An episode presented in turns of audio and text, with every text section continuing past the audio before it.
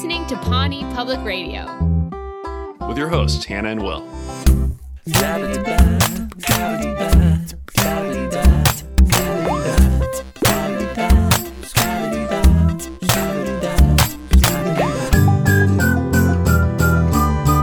Welcome to season two, episode two, which is, I think, our golden birthday for this season, right? 2 2.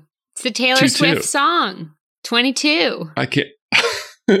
she wrote all the original music to this, um, and then they decided to to just go in a different direction. Yeah, it was Taylor Um, Swift's only rejection of her career. So it's a real, it's a well hidden secret in Hollywood. What do you think about folklore? Do you I mean, to yes, folklore? Are you you a have big to, Taylor you fan? have to understand. I big Swift head? Swift head. It's called a Swifty. Um, Thank you. I don't I don't um I don't buy into the the fan name thing, but um I'm a Mhm. huge Taylor Swift fan and like I was a preteen singing along to Cold as You back in the day. Any Taylor Swift fans listening will know that deep cut from back in the day. So of course I love folklore. It also reminds me of um Safe and Sound, which is an an old song that she released. It's even like the artwork is similar. Um it was for Mhm. the Hunger Games kind of mossy movie. cottage core. what? Oh, I love the Hunger Games. Yeah. I love a good dystopian. Well, it was safe. It was featuring the Civil Wars, and it has similar art too. So any any like real Taylor Swift fan knows that folklore is a real return of Mhm. a one song of Taylor Swift's from back in the day. So yes, I so we're both fans of Parks and Rec. Is there? Have you found yourself becoming a fan of something new in quarantine? Like discovering a new fandom in your life? Um, I've been playing a lot of. I've been having. I have virtual game nights with this uh, game night crew, and we play a lot of werewolf. Um, it's like Oh, yeah. mafia, but even weirder. that that game can get tense. It gets so- it's a well, lot here's of the thing. I'm on a bit of your a- friends of lying. yeah, it's a lot of lying. Basically, like some people Yeah. are werewolves and some are villagers. There's a lot of special roles, Mhm. but it was like a f- a friend of a friend introduced me to this group, and so I don't know any of them in real life, but it's Oh, gotten that helps. it's gotten really intense. Oh, so it does have it has real world consequences. It's bubbling over. It's really because it's a lie. It's a game of social deception, similar to Survivor. you almost said lying and then you you adjusted. You're like, it's a game of lie. Well, it's social Okay, social deception. for those who know me from Survivor, it's a similar concept where you have to pretend to be good. You have to sort of go after people. I mean, it can get confusing and Mhm. it's all over Zoom and it's gotten very intense. Have you become a part of a fandom during quarantine? This is a great. This is a great. I don't know if werewolf counts as a fandom, but I'm counting it as like the nerdy thing I've like jumped into. I do like the idea that the main thing that you're of like having a group of I'll say it friends who like your main I, identification for them is like oh you're the werewolf you're the villager like you're the you're the town crier I lost track of my number of uh I lost the number of things that I could reference from that game. No, there's there's the witch, there's Mm. um there there's a there's a lot of different things because now they've started our group has started making like homebrew roles. So like there's the medium so you go between dead chat and the game. It's a whole thing. Like it's it's this whole world and there are chaotic players and there are by the book players. Um something i've had to work on is um staying calm because these games get really intense and Yeah.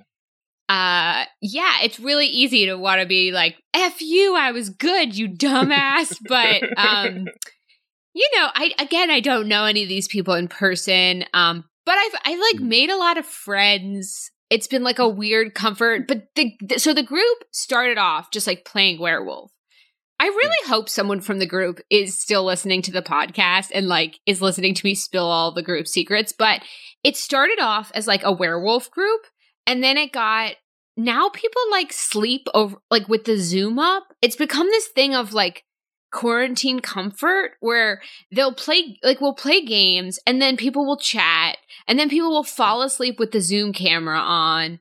They also, you know, play there's a little bit of Jackbox and there's this bomb game we play where you have to defuse a bomb with puzzles. Oh yeah. It's basically just a game night crew. I have friends, I have maybe an enemy or two. That's what I've gotten into, but what have you gotten into?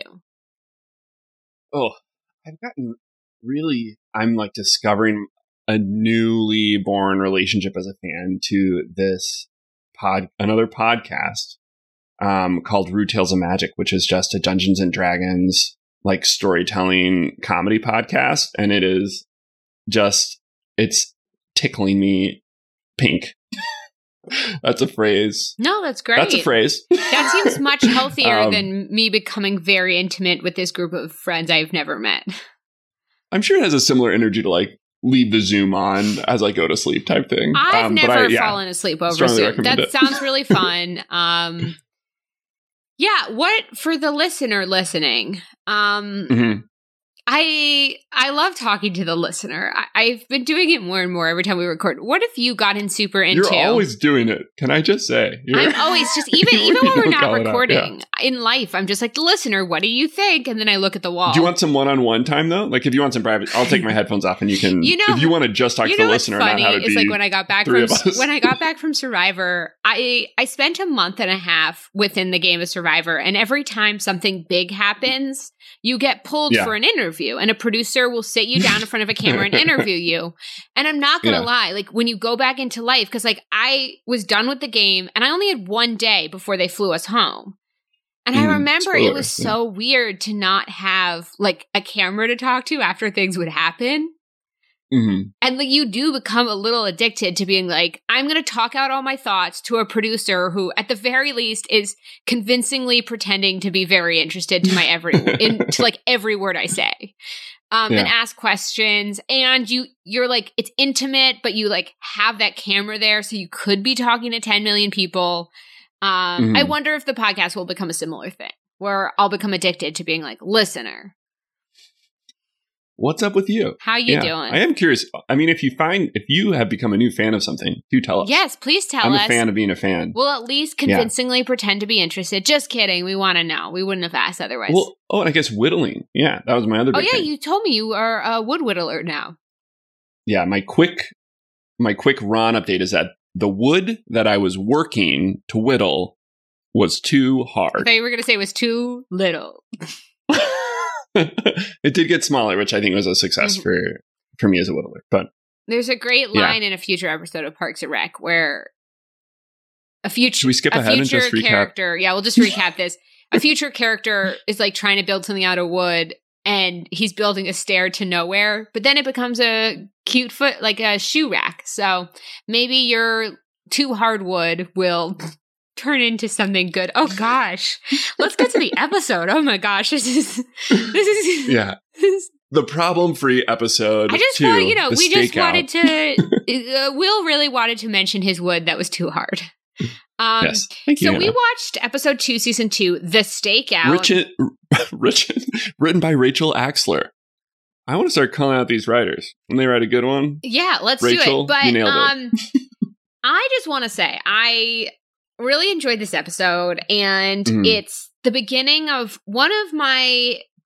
But until we get to the best relationship she has, it's it's one of my favorite Leslie relationships that begins in uh, this episode because for the first time, Leslie is high status to someone, which is the thing I love the most about this. point. And we're going to talk about it. But even in future uh, dates we'll see her go on, she is. She's usually low status. She was low status with Mark. It was like whenever he decided he wanted to try something. She's low status with a lot of the characters, but this is the first real thing where we see a shift in her and we get to see her through the eyes of someone who really is in awe of her pretty quickly. hmm yeah, yeah. No, I think it's really, it's a really strong episode. Um, at the whole season two, I feel like we're they just get better and better, um, and a lot of wonderful character moments. And I'm Very much looking forward to talking mm-hmm. about them. Before we get into this week's recap, Hannah and I wanted to take a moment to give you a quick content warning. This week's episode introduces the character of Dave, a police officer played by Louis C.K. We want to acknowledge this actor's history of sexual harassment and sexual misconduct and let you know that we're taking this into account as we continue to watch the episode season. We often refer to characters by actor names, but for these few episodes, we plan to refer to Louis C.K.'s character only as the character named Dave. We're not experts, but we want to talk about the episode in a way that makes the most people feel comfortable. This episode is a double whammy and also features a police officer harassing a person of color. This moment is played for last in the episode, but it felt important to acknowledge the seriousness of this real world behavior, especially in the context of the current Black Lives Matter protests. We'd love to hear from you if you have any thoughts or questions about this episode. Please let us know if you have feelings about how this should be handled moving forward. We love Parks and Rec, and these conversations are a part of podcasting the show. All right, let's get into the episode. Yeah. So let's jump into it.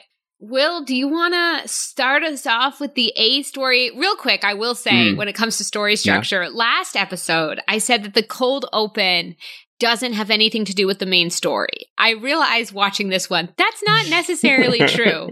Uh, it's more just a longer scene that's not cut up.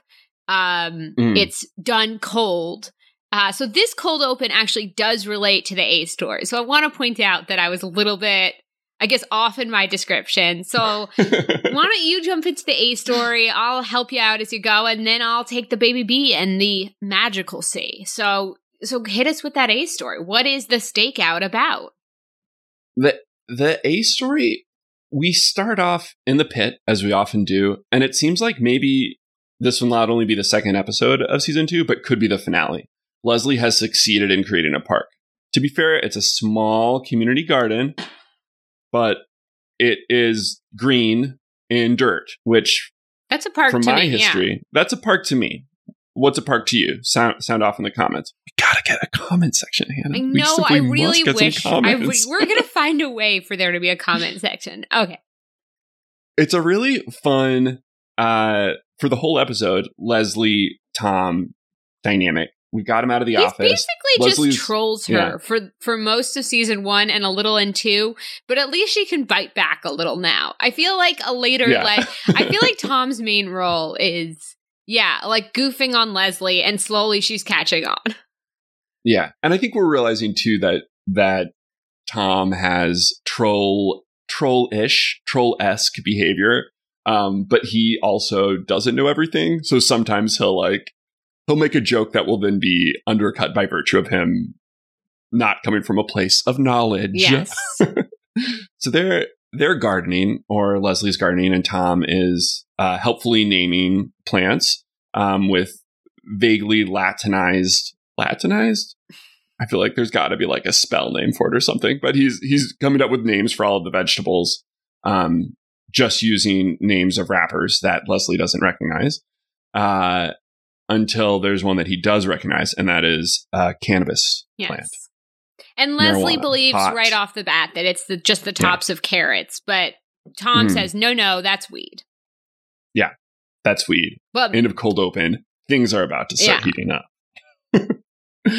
so Leslie comes in hot to Ron's office. He's maybe, I'll say it, more stoic than usual. Yes. He seems pretty, pretty stoic in this moment. Um, Leslie comes in. She immediately tells the truth. There's there's pot in the pit. I don't know if they say there's pot in the pit. Seems like a missed opportunity to say pit pot, but I'll take advantage of it. so there's pit pot. She's found this pit pot and she doesn't want the word to get out. She wants to try to get to the bottom of who put the pit pot in the pit. Um, and Ron kind of dismisses her, but also doesn't tell her not to do this stakeout which is we're starting to realize stakeout the name of the episode. Maybe this is it's all starting to come together. So Leslie stakes out. She gets a van. It's very much a well. I'm getting ahead of myself. No, I think this was a great place to jump to. You think we can go yeah, right? We can, jump we to can the van? go right to it. Yeah. What I skipped was Leslie tells Tom we should get a van. Okay, jump back forward. We're in the van that Leslie mentioned to Tom she brings a stakeout, like a stakeout vibe with you know how in Fortnite, Yeah. kids, you can have different skins on characters. This is like a stakeout with a sleepover skin. It's on it. very cute. So she has like candy yeah. necklaces and stuff. I'm realizing part of where you wanted to jump um Mm. was to uh to we you know we didn't know where to put it in um oh my gosh you know what i lied again too the cold open is not just one scene it's broken up into two scenes so maybe Can I jump in quickly and say that you didn't lie? You engaged in social self deception. okay, for the I've sake of the googled this. A cold open is a narrative tactic used Yeah. in television and films. It is the technique of jumping directly into a story at the beginning of a show before the title sequence or opening credits are shown. I should have used Google the whole time. That's what Wikipedia says. So we all know Wikipedia is always true. Mm. Um, I actually wrote that. I wrote that article. you wrote the article. Part of the thing that we didn't talk about in the cold open is at the same time that that uh, marijuana is found in the pit, Mm. Reefer. and from last episode, if you'll remember, uh, it was called um, it was called Pawnee Zoo. Uh, we got a lot of tweets about Pawnee Zoo, but we'll get to that. In Pawnee Zoo, at the end of the episode, a, um, Leslie asks Mark out for Anne. She basically sets them up. She realizes they both like each other. Mm. And so in this episode, we start where that story left off. This is still part of the A story, even though I'm talking at the moment. Uh, I'm just barging in like a real barger. no, this is this is your say- van too. You know, what's going on simultaneously in the A story is that Anne's about to go on her date with Mark. She's making sure it's okay with Leslie. Leslie is having a whipped cream filled coffee and telling her it's fine. So, where they are on the stakeout is in front of the pit and also Anne's house, where Mark that night will be taking Anne on a date.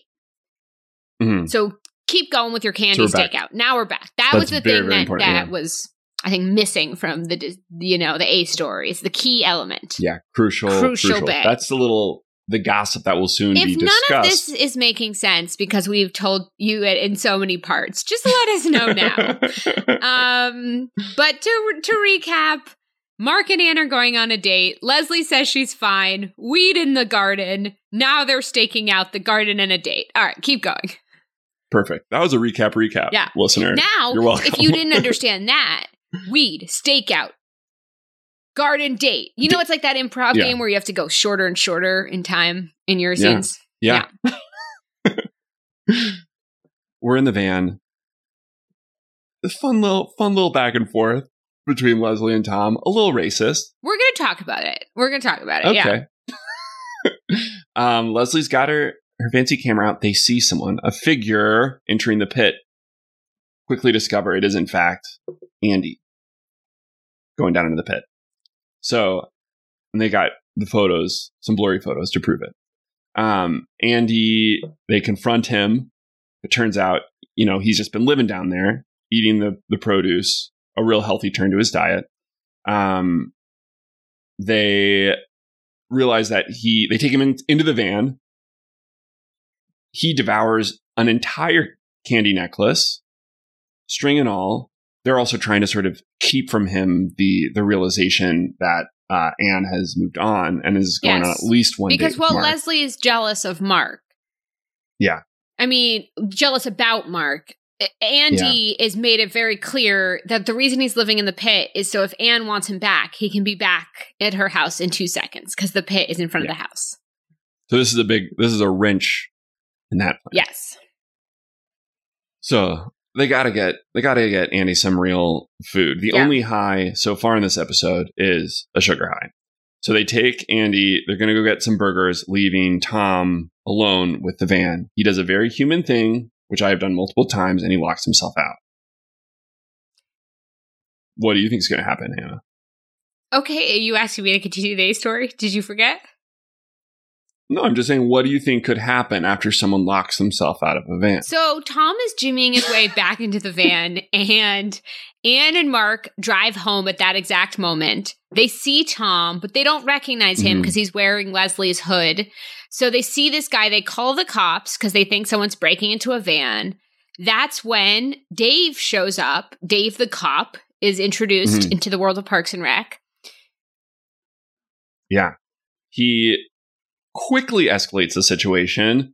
Doesn't believe that Tom I know I didn't play the guessing game you wanted me to play, but I don't. No, no, I don't got- think we yeah. have time to both tell the A story and then have me guess and pretend I don't know the Yeah. A story. So I'm a big fan of fanfic. I was also trying to, you know, multiple universes telling multiple stories. So Dave shows Um, up.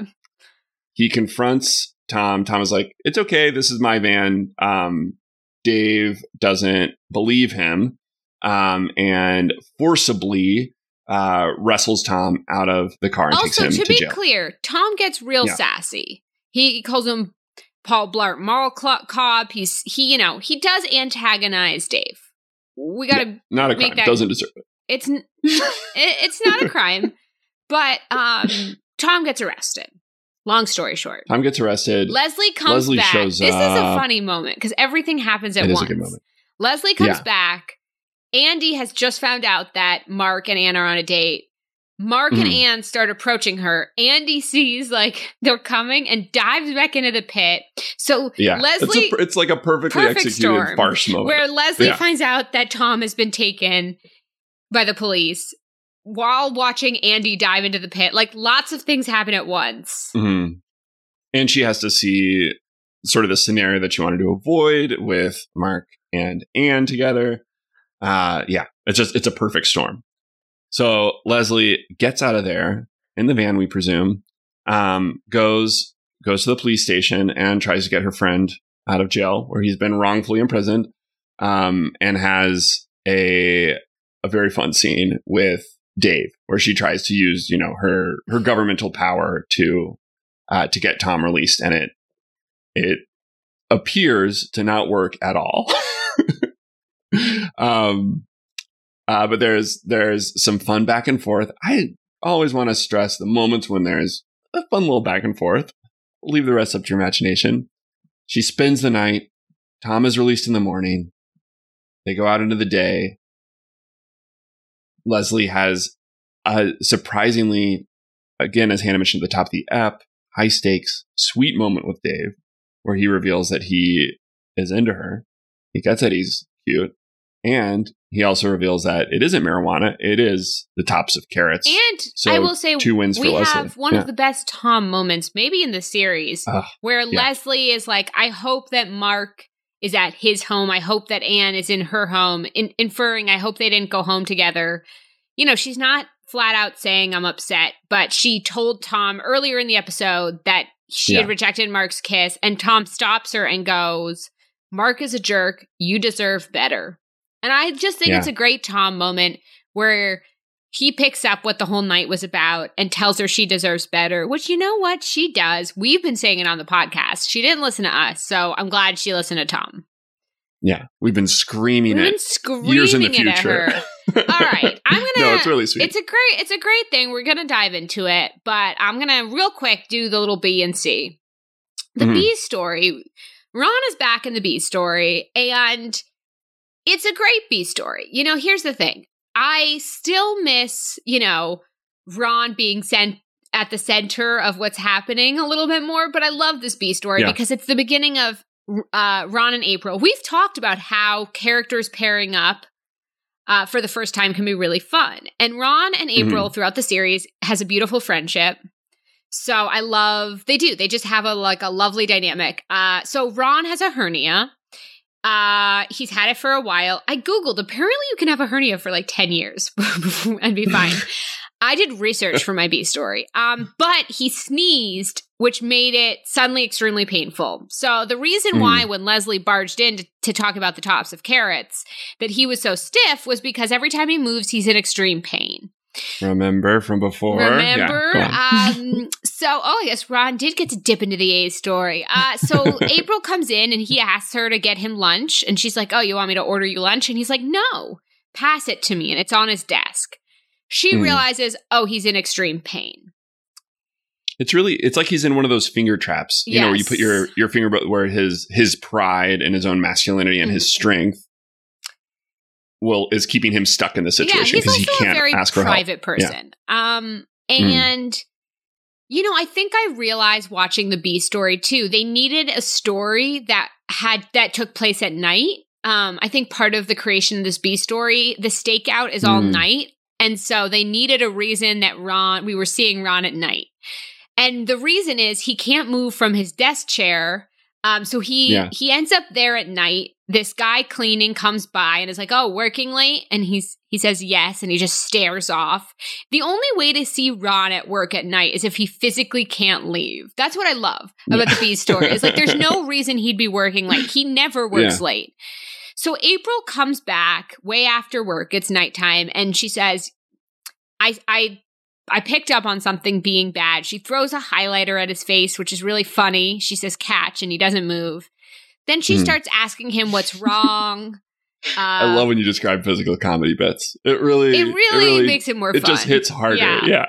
um well, you know this episode was funny i guess but it's better when i'm just describing the physicality um not a hair on his mustache could move um so she says that she'll help him Children's book. Yeah. um but she has to go home first to get her dad's van and she has to wait till Mhm. he's asleep to then steal the van and come back and so he really is there for a while there's really a van heavy episode. van heavy it's- yes I think it's a station wagon, but station wagons are vans she said van in the hierarchy.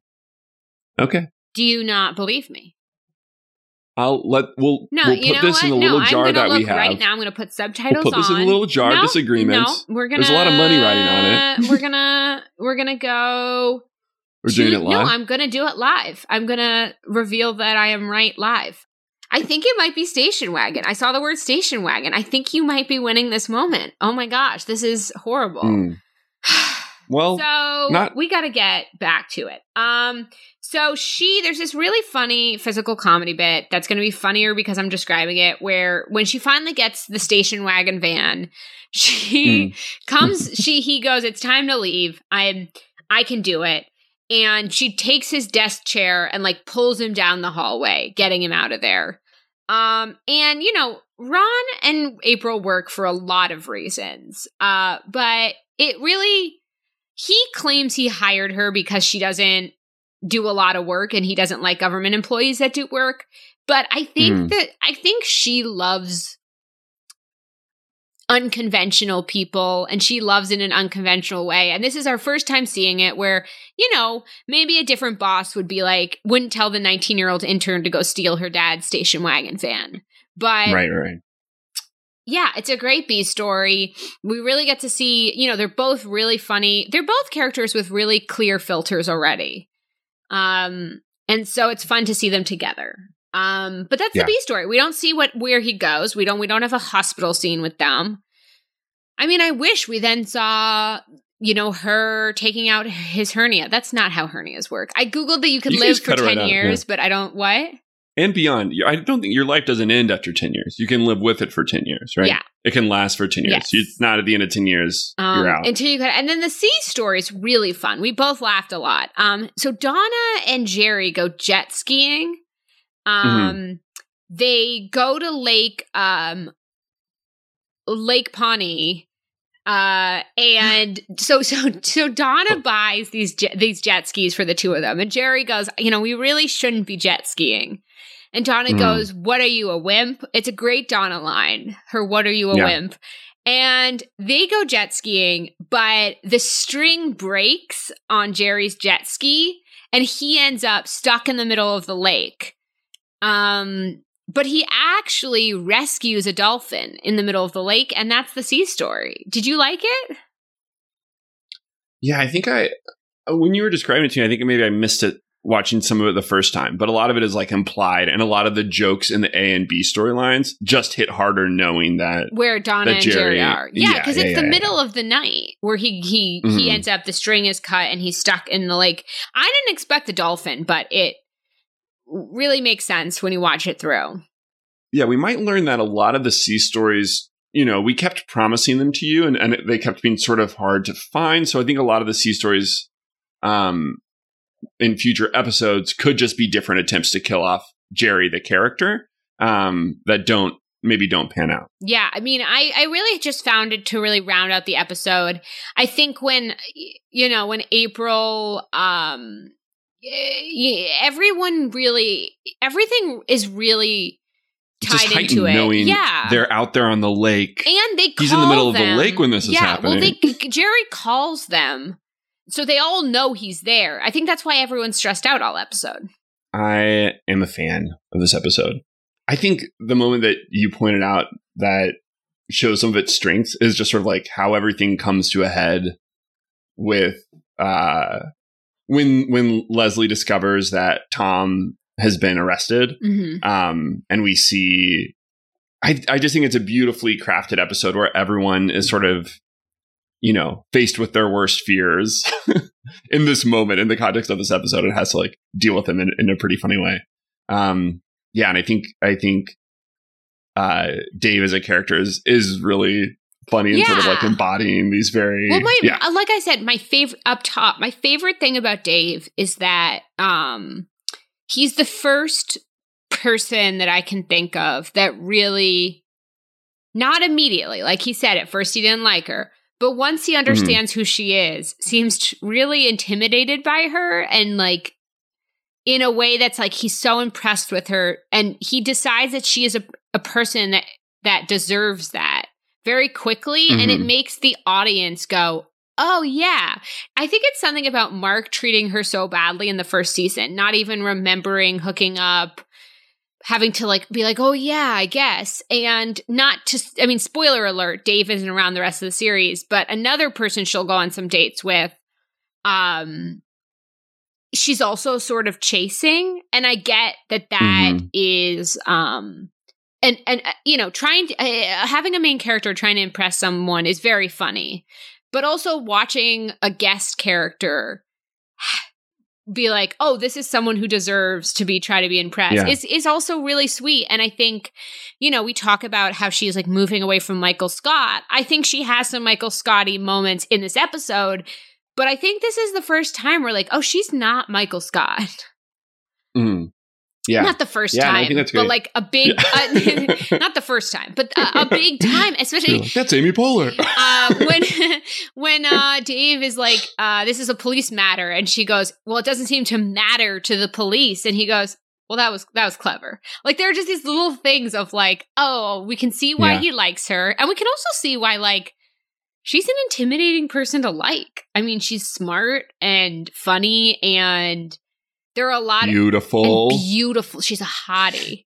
We really get a sense of Amy Poehler's body in this episode. Um, no, I just think it's really beautiful after the way she was treated in the first season in the love department to start season two off with someone who's just like in awe of her.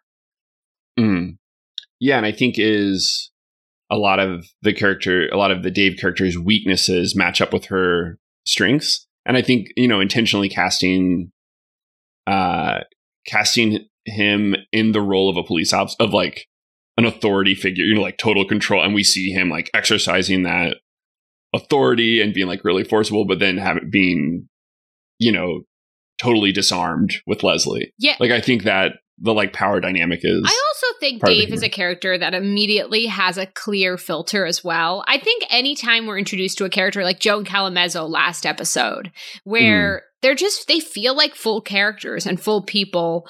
And for a season one that took a lot of time to warm up in certain areas, it's fun that season two we start off with Joan Calamezzo and now Dave, two Yeah. characters who you just know who they are. Yeah, and I, and I think we it, it sort of starts a tradition of just incredibly well formed, featured like Yes. guest starring roles. You know, I- and, and some yeah. who become like recurring roles. But it's just I think it was a right. I think the show is so good at that. it was yeah. a writing class or an improv class where I was we were learning that like if you have a character with a filter, you can drop them anywhere and know how they'll react. Like if you think about Mm. I don't know why I'm switching shows to do this, but if you think about like the characters in Friends and you put donuts on the table, you know how each of those characters are going to react to the donuts. You just know Yeah. because they're they're they're Kramer's gonna come busting in and grabbing the donuts. yeah. Elaine is gonna no, yeah, classic Yeah. friends. Um, but no, I think They're friends. Every show is friends, just like all vans are station wagons. Go on. um, but yeah, the I think it's just really fun and surprising. And it also feels like not only does she deserve someone who is going to chase her now but mm-hmm. you know it's a brutal episode if you think about it. It's like her best friend like she says to dave is going on a date with her ex-lover who we've watched her be in love with all season one. And for that to be the episode that the writers give her a new love interest i think is sweet. Mm-hmm. it's like the payoff at the end. Yeah. And, and i think there's something fun about I don't know why I said fun. Maybe this isn't fun. You decide. But there's something cool about having um you know, having a character who says who says how they feel but still feels a different way. Right? Where where like at the top of the episode, Leslie says she's totally fine with it, but she isn't. But then the episode lets her get to that place with the help of Tom. Yeah, you mentioned really loving this Tom, moment. Tom. It's, it's it just is such a great moment with Tom, and I think even the joke that comes after it, where he's like, she's like, "Thanks, Tom," and grabs his arm, and he's like, "Whoa, not with me." I don't find it creepy. I find it funny. Yeah. where he's like makes well, her kind of the filter thing that you were saying earlier, where it's like that's his filter for everything. Yeah, you know? but I also just think you know he he directly tells her she deserves better, but then like doesn't let her sit in that in that pain and like makes her laugh immediately. Like I just think mm-hmm.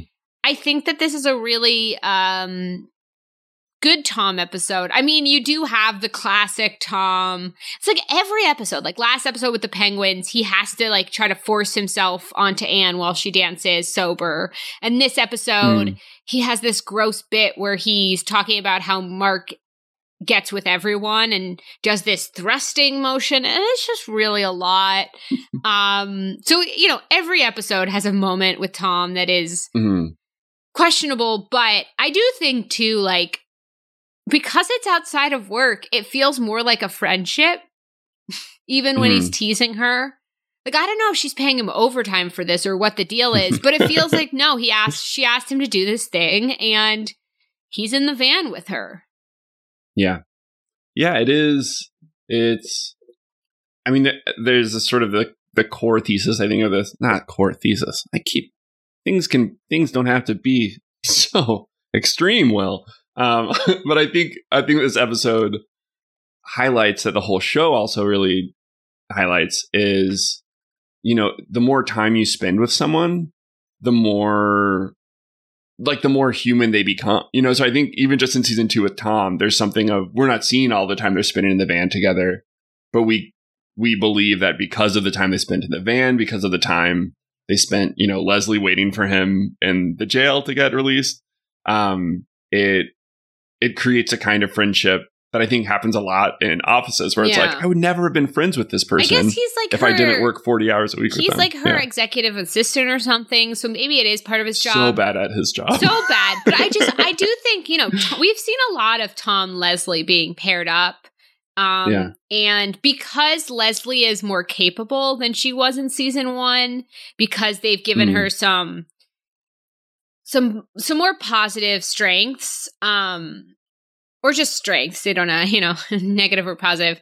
Uh, you know, his teasing feels less mean. It doesn't, he's still trolling her, but it feels slightly like she's more capable of handling it. So their friendship mm-hmm. is becoming more clear. Um, yeah. I really enjoy it. Um, I, I also want to talk about something I really want to talk about before we get to some of these town halls is we got to talk about Mark on this date with Anne because in in season 2 episode 1 the last episode the writers had Mark fall into the pit and the the result well he fell into the pit at the end of season 1 but the result was oh he hit his head and he's so much nicer mm-hmm. and in this episode he goes on a date with Anne and his new character is sort of like very dorky almost as if they're like okay we'll make him very awkward very dorky people tend to like that um, and I don't know. I want to ask you because on the one hand, I understand because he's. I'm a keep in mind that I'm a dorky, likable guy. So whatever you say, I might take pretty personally. Um.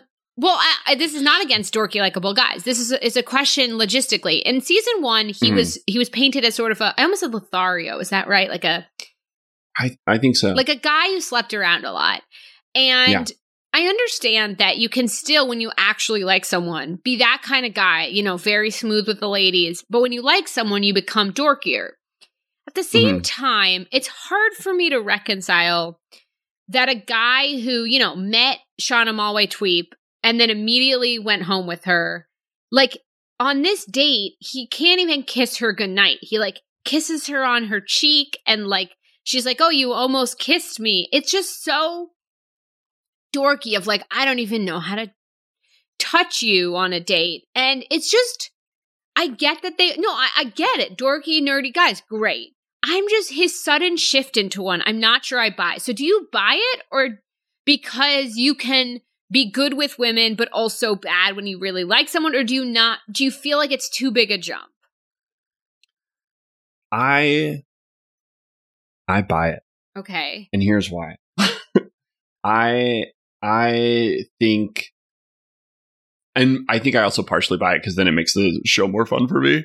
But I buy that he in the pit bleeding after, you know, being kind of like skeevy with Leslie and just yeah. a douche.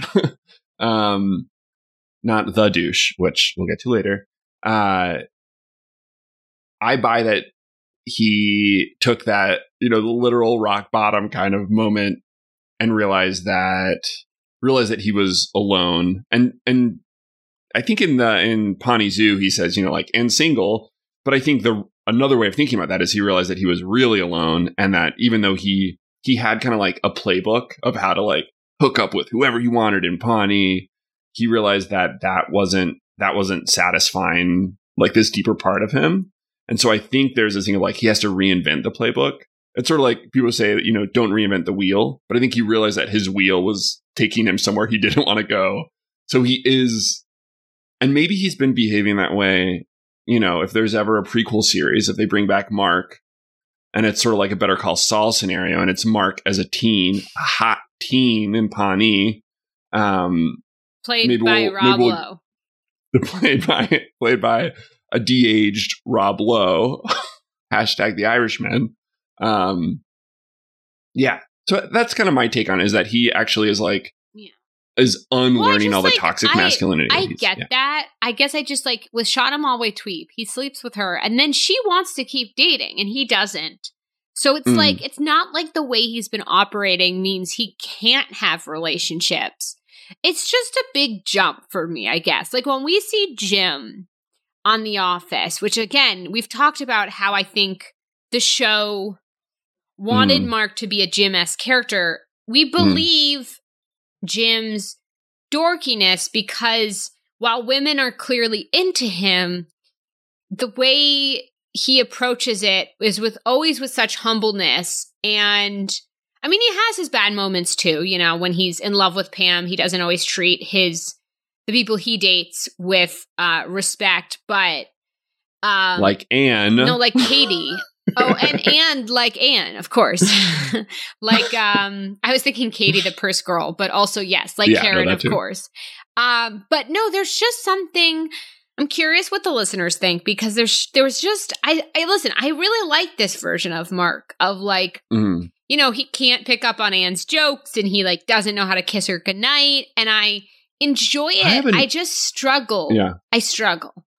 My other theory, just to remind everyone, is that during the last episode, Hannah and I were pretty sure that they were going to go see the documentary Food oh, Inc. Oh, so maybe so it was just some so of that is just because they had yeah. watched Food Inc. for a couple hours. I think they they went in maybe not not doing their full. You know, they both wanted to watch the documentary, but I bet they had like a steak for dinner and were both kind of like racked with guilt afterwards. Yeah. They both had meat on their breath. Yeah, I think like, that the yeah. date awkwardness, you're right, is 100% yeah. because the food documentary That's they saw was Food Inc.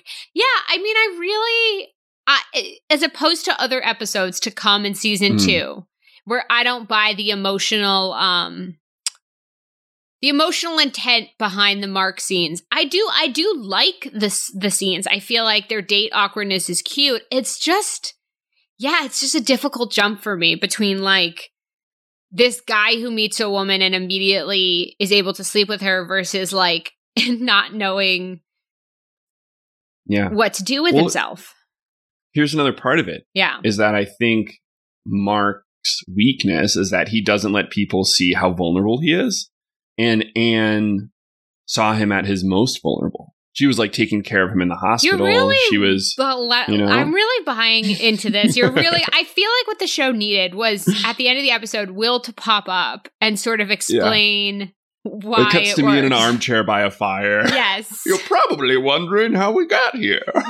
it's my old kind of old man, I a dusty love it. I really feel like you've Yeah. convinced me. Um, has Will convinced you? Let us know. I want to continue the conversation, but I want to do it with some of you. So let's jump into some of these town halls. Um, starting with uh Brian D. Um, and and then continue the conversation, but do it with town halls mixed in. Um. Yeah, I, right. I I love what we've talked about so far. I there's you know season two gets so good that I feel like we're not we may not talk about your favorite part of the episode in depth, and if we don't, please write in and ask us. Be like, I really want to hear you discuss Andy's long stare from the pit after he realizes she's dating someone, like Yeah. whatever it is. I would love to hear like favorite moments Yes. because I think that yeah. Please let if us have, know. If you have a favorite moment that we missed, come at us. All right, so we're gonna hear from Brian D. Hey, Hannah and Will. This is Brian from Muncie, Indiana. First off, Hannah, I wanted to say that you are not alone and that I also am cursed with knowing every Parks and Rec quote as well. I did have a question for you both, though. Has Leslie's political views shifted from season 1 to season 2? We see her make awkward remarks about Tom apparently being from Libya, and we also see her make similar remarks about the Wamapoke using every part of the Pioneer. Then, in this episode, we see Leslie stumble into and embrace the gay community of Pawnee because of the penguin wedding, and then defends them and the penguins on Joan Calamezzo's TV show. I'd love to hear your thoughts on this. Thanks. Thanks for calling in, Brian Brian D. Um, Yeah, you would have question. known that it was a station wagon, not a fan. I'm never going to live this down. That's a great, really thoughtful question. Will, do you want to start us off? yeah, so so thinking about maybe how her politics change between seasons, I I think some of it also first, I think it's a show about people changing. And I think I think there is truth in that we're watching her grow and be, and you know grow into not just a better politician but a better person. Uh, and so I I think there's definitely some truth to that. I think there's also um the it feels like maybe the writers and the show the show as its own you know thing living breathing organism um is learning how to let leslie be on the right side and have the joke come from the town Yeah, I was gonna Um, say yeah. the the the Libya joke, which which is racist, um, is or not the her saying it. i- i- what is what I'm saying? It feels we talked about in season one. There's this moment of her handing out sunblock and then saying that Tom doesn't Mhm. need any, which felt so weird. Not only because some PA had to go out and buy a bunch of sunblock for this one bad joke, but it feels like some of these racial things between her and Tom to me feels like a leftover Michael Scott trait where Michael Scott um very much has this um put it lightly awkward relationship to race especially in early seasons of the office and it feels like they grow Leslie out of this um Mm, and in terms of the Wamapoke opener, we talked about it in an earlier episode. Usually they get it right where the, the, the joke is a commentary on how many atrocities there were. And for some reason, this joke was Mhm. reversed. Um, yeah I don't know if it's necessarily her politics changing because she always feels, even though she has women of all political affiliations in her office, she feels more the um honestly more the democrat to ron's libertarian uh um Mm. partnership opposition of views. Uh but let us know what you think. Brian d this is an interesting thing. It also makes me sad because i think one of the funniest lines in the episode uh, in the van is right after this sort of uncomfortable moment where tom says that he changed his name uh, to get by in politics. And she's like, well, what about Barack Obama? And he's like, well, if I had known, it's just a really funny Barack Obama joke. Yeah. Um, Yeah, no, wh- it's I mean, what do you think? I really mean, I. I think it's more, yeah, for me, it's like a, it's, it feels like a Michael Scott leftover. Yeah, I think a lot of uh I think a lot of the humor or even like narrative points as with like uh accidentally marrying the gay penguins um in the first episode of the season. I think a lot of those jokes are also sort of holdovers of her being not totally capable. Um, of, of her being a little bit more just of like fumbling in her job. And I think the more capable she becomes, the the fewer moments of her like stepping in it, right? In in terms of uh, a question of like race or uh, yeah, uh, gender equality or something. Like I think Yeah. I think her getting better at her job um, also makes some of those elements start to kind of fade into the background. And I think the writers learn to give those jokes to other characters and then maybe not give them at all. Yeah. but yeah. Yeah. Thank you, Brian D, for calling in. Uh, next, we're hearing from Alyssa. Also, Brian D was from Indiana, which is very exciting since the show's in Indiana. Alyssa. Hi, Hannah and Will. My name is Alyssa. I am a huge fan of Sides and Swings, but this is my first time watching through Parks and Recreation. I was really surprised at the start of season two they didn't kill off the Ron Swanson character. Why do you think that is? It gave Catherine Tate's character such motivation for the remainder of Sides and Swings. I was really surprised. I'd love to hear your take on it as screenwriters. Thanks. Alyssa, thank you so much for calling in. It is true. In the Slides and Swings version, part of Catherine Tate's motivation is that the Ron Swanson character dies and gets buried in the pit. So the the park building the park Assumed, assumed died. I, I mean, I think I feel like there are fan theories where it's like, does he actually die at the end? Right. Yes, he But gets crushed by a mountain the- of dirt. the- well, the assumption is that he dies, gets buried in the pit, and so the park is building the park on top of where he died. It's a very Mm. Yeah, I- I- Alyssa. Thank you so much for. Do you think that? I mean, eh, again, Slides and Swings are is a much darker show. it's a much darker show, but I, I think, yeah, it's, it's interesting seeing in like season two of Parks and Rec when the there's sort of this conscious, this like conscious decision to, to you know, let's start doing things our own way. You know, let's make our own, let's really make our own show and not have Ron, um, yeah, be buried alive in the pit. Well, Agreed. yeah, presumably. Although there is the you know in the in the finale of Slides and Swings, there is that that's where the fan theory is born. Is that he didn't actually? They thought it was too brutal to be buried alive, and Yeah. so they show him at the. Well, there's a pub. figure. You there's see a a figure, figure at but the it's it's covered in dirt. him. It's yeah. I feel like he faked his death to motivate Leslie to build the park. I don't think he actually. I mean, I'm in the camp of slides and swingers that I, I believe the figure is him. Yeah. I yeah, I, I mean it's honestly it's been a while since I've watched it just because my you know, my British my British VHS player broke and it, it's just been really hard to watch old tapes. But But thank you, Alyssa, Yeah, for welcome to- calling in. Please call in with more uh, slides and swings thoughts, Alyssa, because we loved hearing from you. Next is Connor Young from Norman, Oklahoma, as we know. Hey, Hannah Will. This is Connor Young calling in from Norman, Oklahoma. This week I kind of wanted to talk about the jokes that Leslie made towards Tom, specifically regarding where he's really from. If this was in 2020, these jokes would really not air very well. But however, in 2009, it kind of illuminates a different society or a place that our society was in when it terms um, comes to race relations. Um, I just think it's kind of interesting during this rewatch to see kind of how the jokes have evolved over time, either good or bad. Um, I'd love to hear your thoughts about this matter. Thank you. Connor, you're reading our brain since we sort of already just discussed this a bit. um, but yeah, I think Yeah. it's interesting to discuss whether whether you know because i feel like people use the excuse all the time of like well that was just the times but it's like no even back then this was sort of you're accusing this character of having this these race blind spots um but i do understand that now there are discussions that are at the forefront where it becomes a lot heavier, like we talked about. What do you think, Will?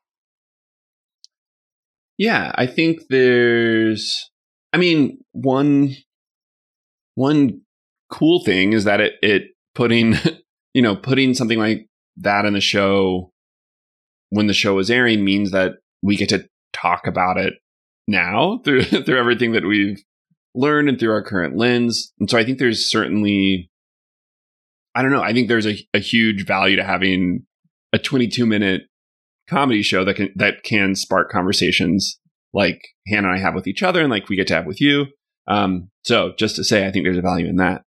Um, I, yeah, I also think there's, um, it, it's interesting rewatching it now and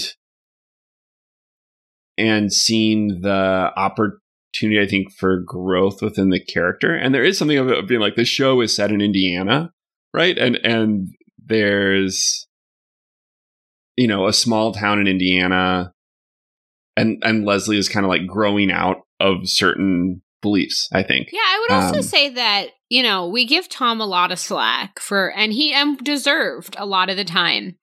Um, but it gets explored in future episodes uh what he's had to go through um being uh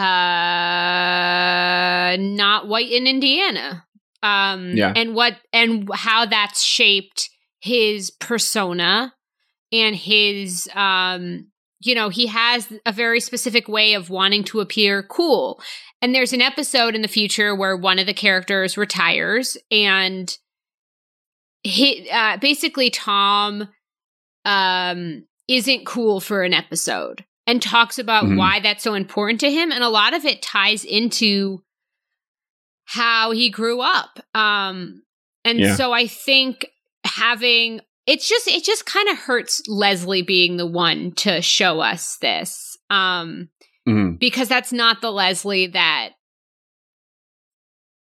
you know she evolves into but um, I think it's it's it makes sense that this this line bumped for us and for a lot of the voicemails. So thank you yeah. for calling in. Uh, the before we get to some tweets, we have one more from anonymous. Hey, Will and Hannah, sports guy dad here.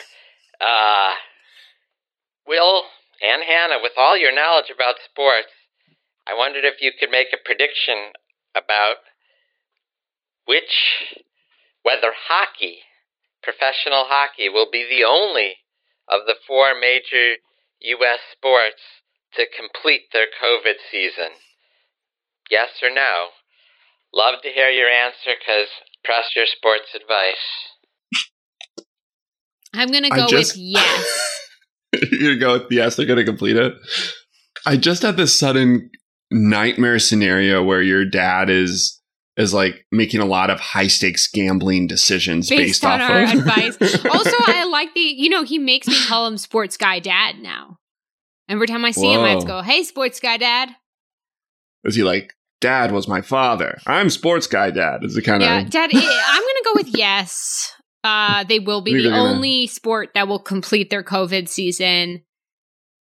What are you going to go with no just to really confuse his gambling? Um, yeah, I'm going to go with no, so it's truly a coin flip. Yeah, I love this so much. Um, Dad, sports guy, Dad, thank you so much for calling. thank um, you, sports guy, Dad. To get to some tweets, we had three people tweet us uh, the same story, but I'm going to go with the first person who tweeted the story, which was um, Paul Murphy. It was the story last episode. Uh, Leslie married two male penguins. This, uh, so a couple people tweeted this in. Apparently, in Spain, two female penguins, Electra and Viola. Um, oh yeah. They became the first penguins that we know of to basically adopt. The um, uh, the aquarium keepers gave them an egg, and they sat on it um in in the way that protects the egg not like smush it. Uh and they ha- are starting to raise they're starting to raise this baby penguin. So there has been a same-sex penguin. Uh so uh, love story. So thank you so much to Paul Murphy, and then let's see, a couple people sent it in. Uh, Stanley sent it in. Call me Stan, uh, and Benjamin, and then we have um, a tweet from MJ Jazook, who has tweeted us before. Thanks for tweeting us again. She says, first off, wow, Ron made the B story. Second, anyone feel else feel as if we're getting a lot more complex characteristic sides to Ron as a secondary character than say Mark uh, Mark Brendanawicz? Why are we meeting a a Ron in need before woodworking divorced off the grid Ron? She says also, what would your go to stakeout candy be? Or is? Ooh, assuming we stake out. Um, I think first off, Ron is a character with such a clear filter that we sort of know that he's you know, we know who he is. So we get Mm-hmm. deeper layers of him quickly because we because he's so clear. And yes, there are some core characteristics we'll learn about later, but was I, at least in my opinion, with someone like Mark, there's so much time figuring out who he is that we don't that's uh, you know it's more like them trying to solve who mark is because he's not working. Where with ron and april we just know who they are. So we get to see deeper layers. What do you think about that first part of the question? Yeah, I think seeing seeing sort of his soft underbelly in this in this scene is is also a way of exploring all the characteristics that we already know about him, right? Of like seeing seeing him when he can't move at all, when he can't sort of like display, you know, his uh I'll say it, virility. Uh I think is a is a way of like sort of stripping him to his core Yeah. and like reassuring the audience this is who this guy is. You know, he's to quote him, he's Ron fucking Swanson. he i think it's a great yeah we see the strongest character that we know in the most vulnerable position i think that's a great observation Mhm. also my go-to stakeout candy like my always go-to candy sour patch all the way baby Okay, I'm a nerd. Um, I was nerds nerd rope if I'm if I'm with if I'm doing a stakeout with a family that has a cupboard dedicated to snacks. If I'm alone, I'll go Reese's Pieces. I mean, I also like Swedish fish. Basically, any sour candy, though. Um, although warheads, even just saying the word warhead, my mouth Yeah. um got. Uh, Yeah, was a juicy, but you that's- just dropped a bomb and you just juiced everybody's mouth. yeah. Think time. about warheads. Um, MJ, Stop these it. were two really great questions. Thank you so much. We also had Jess.